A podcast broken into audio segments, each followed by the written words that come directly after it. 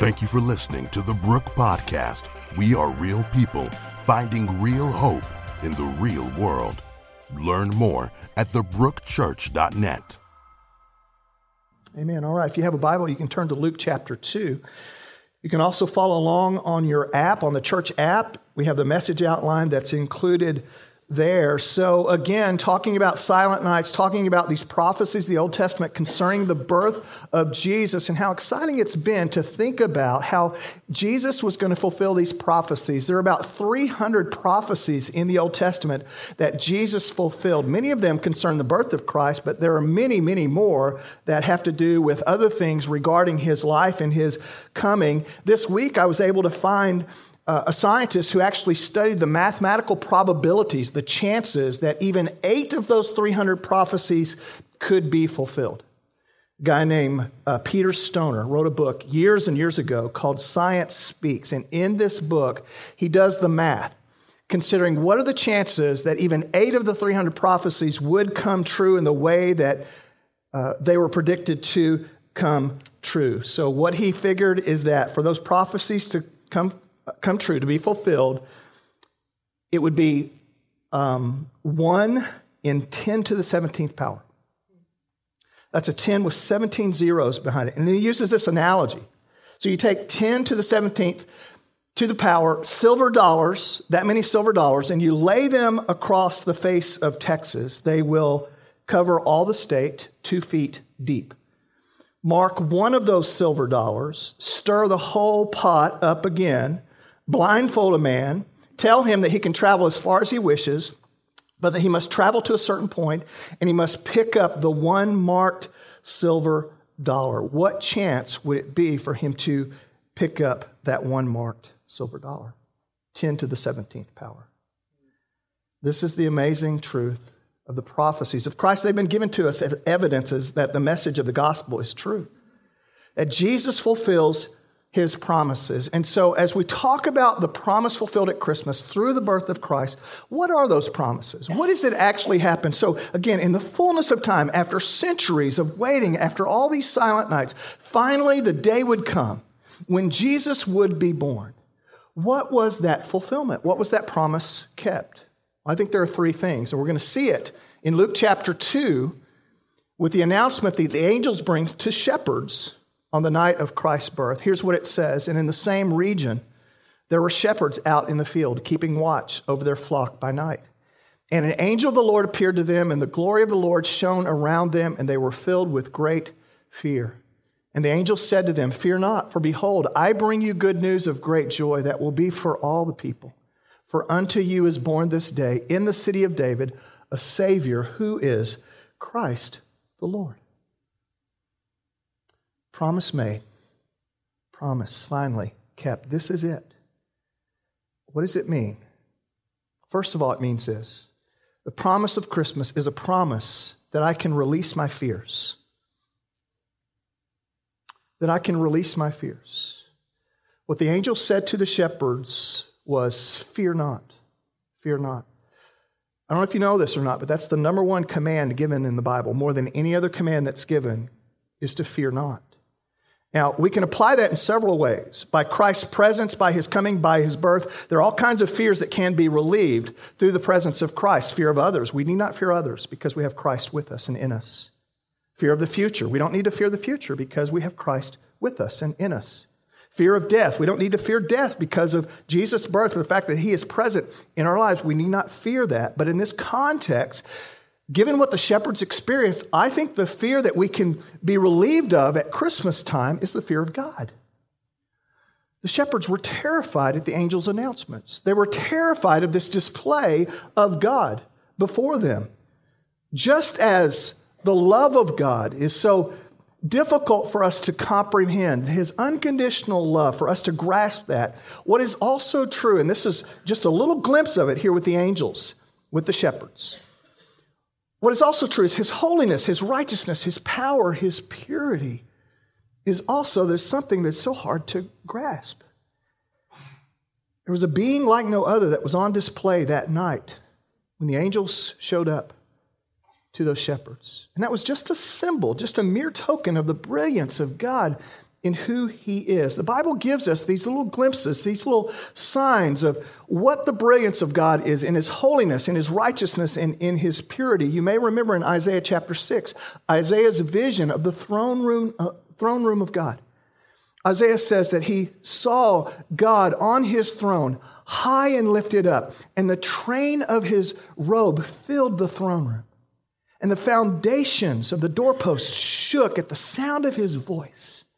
And there were angels surrounding God there on the throne. And he said, Woe is me. In response to what he saw, he said, Woe is me. I'm a man undone, for I'm a man of unclean lips, and I live among a people of unclean lips. Isaiah was realizing his unrighteousness, his unholiness in light of who God was. And then he says, For my eyes have seen the King, the Lord of hosts. Just a glimpse of the beauty and the brilliance of the holiness of God in Revelation chapter 4, in John's vision, again, of the throne of God.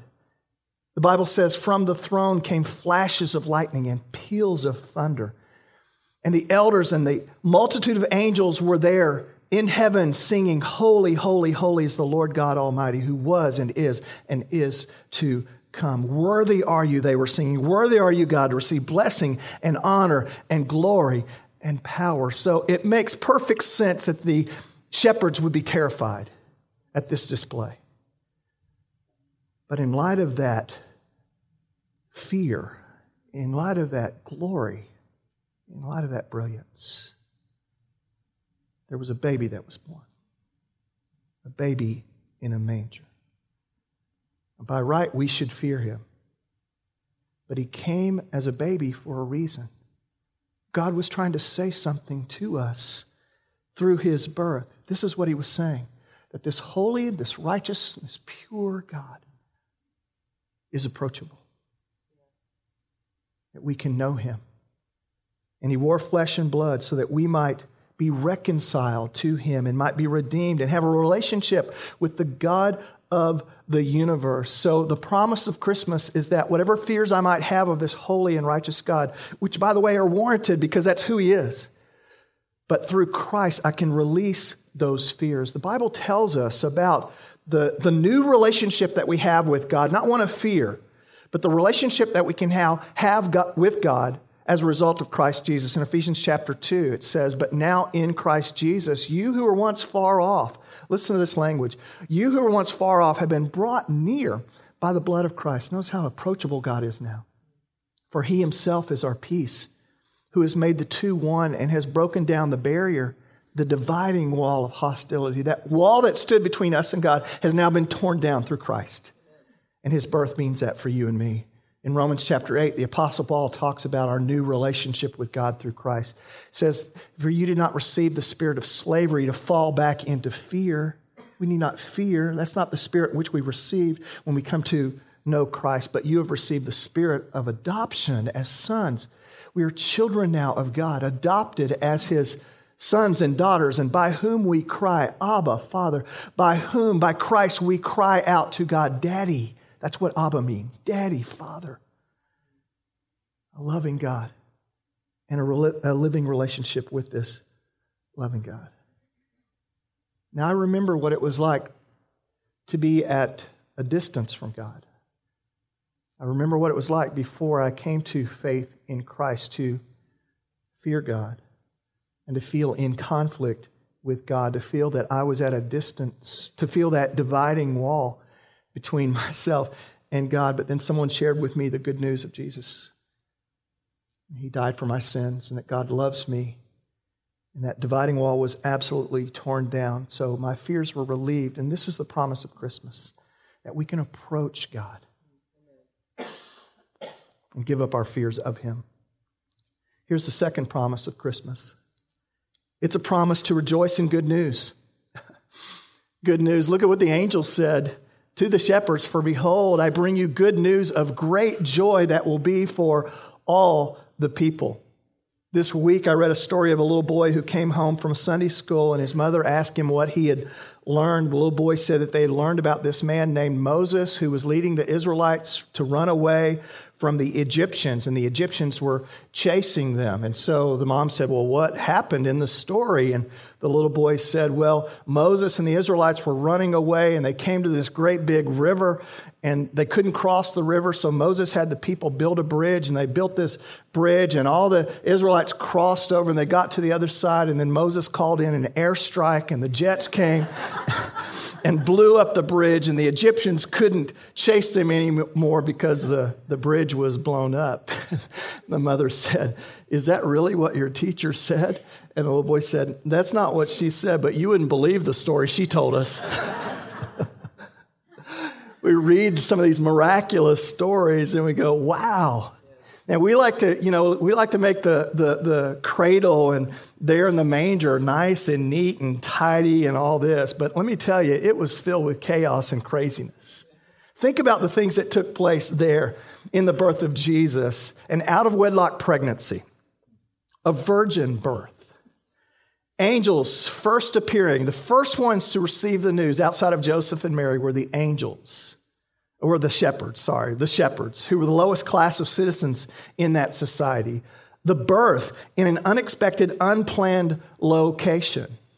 We knew this couple in Orlando when we were in Orlando many years ago.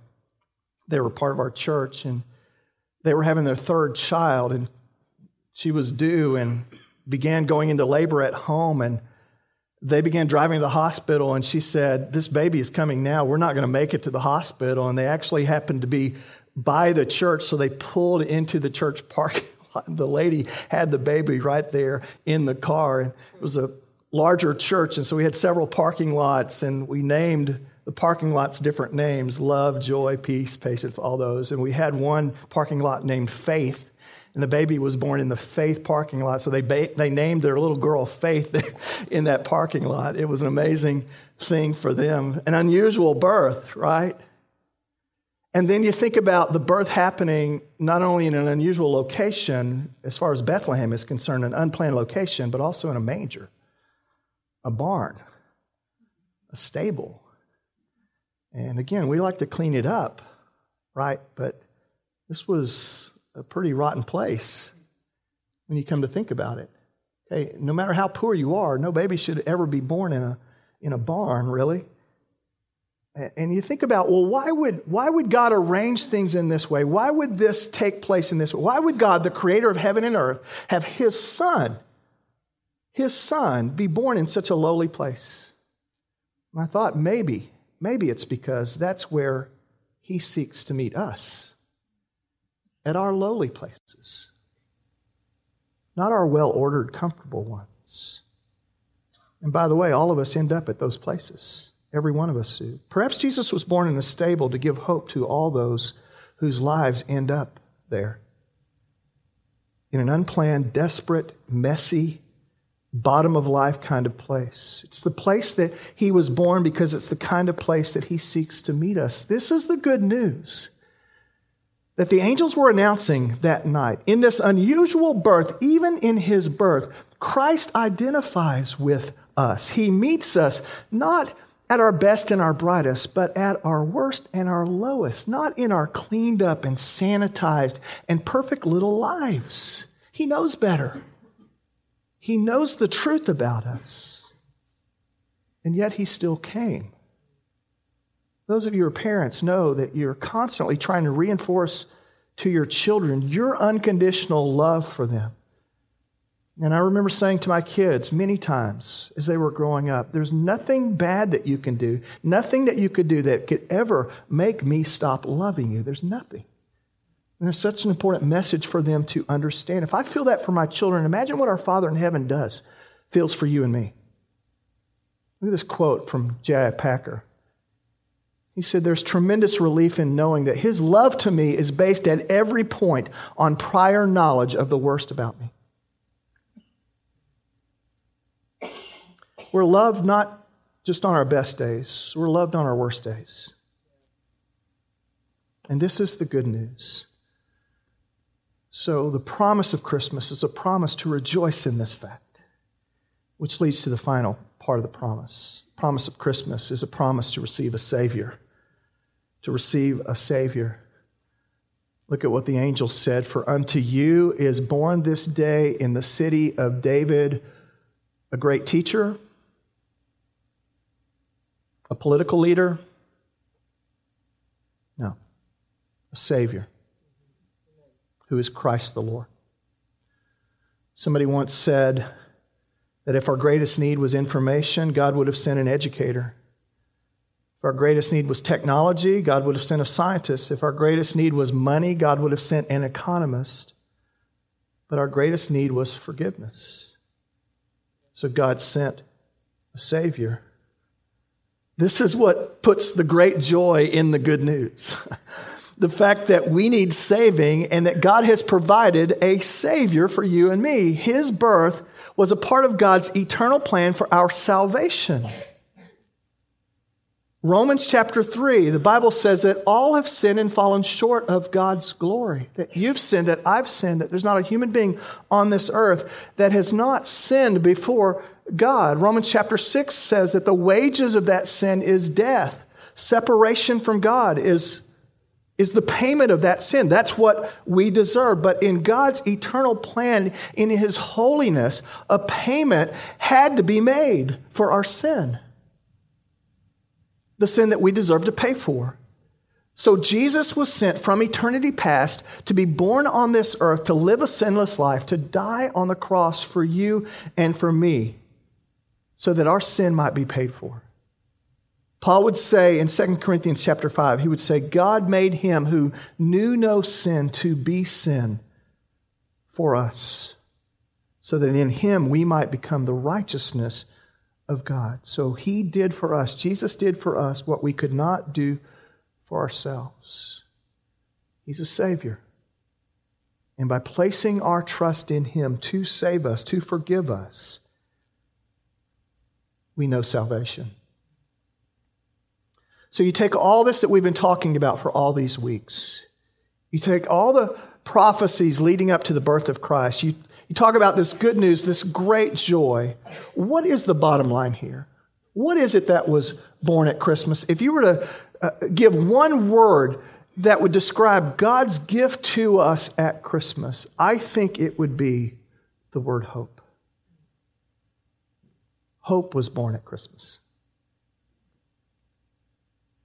Hope was born at Christmas. The hope of salvation. That we can, we can be forgiven. After that, that in Christ there is the hope of the presence of God in our loneliness. There is the hope of the peace of God in our doubts. There is the hope of the power of God in our weakness. This is the hope. And then after that, still yet to come, is the hope of eternal life. Hope is a beautiful thing. But I'm not talking about the hope of this world. I'm not talking about wishful thinking. I'm talking about, yeah, it'd be nice to have kind of hoping. I'm talking about assurance based upon God's word and God's truths and the fulfillment of those truths in His Son, Jesus Christ. You know, it was just a few days ago that I was able to um, pray with, hold the hand, and read scripture to a person who just had a few days to live. She was at the very, very end. She was losing her battle with cancer. But I want to say to you, she had not lost the battle with hope. There was this amazing hope in that room. Her family was gathered around. There were tears. She knew that she was soon passing from this life to the next. But there was such amazing hope. I saw hope at work. It wasn't wishful thinking, it was this deep, deep, abiding assurance and confidence that brought peace in that room. And not only peace, but it was joy. It was an amazing, amazing experience. Hope gives us the ability to grieve and to rejoice at the same time. It's the power to change us in mind and spirit. Someone said that the difference between hope and despair is just a different way of telling stories from the same facts. It's the way that you see life. It's the way that you see life because of the assurance that you have in Christ. So here's the thing about hope, folks. Please get this. Here's the thing about hope. Hope, hope is a byproduct. Hope is the result of something else being true in your life. Because this is, this is what is true about hope. And it's not the way the world would think about hope. Again, it's not wishful thinking. Hope results from the one who is hope. Hope is not a thing, hope is a person. A person who wore flesh and blood for you and me. God wrapped in flesh, who was born to say, I'm approachable and I love you. And I'm here to give you this amazing, amazing gift of hope. So, as we close our series, what I want to ask you to do now is bow your head. And we're going to think and pray and reflect a little bit as we talk about this promise being fulfilled. Thank you for listening to the Brook Podcast. We are real people finding real hope in the real world. Learn more at thebrookchurch.net.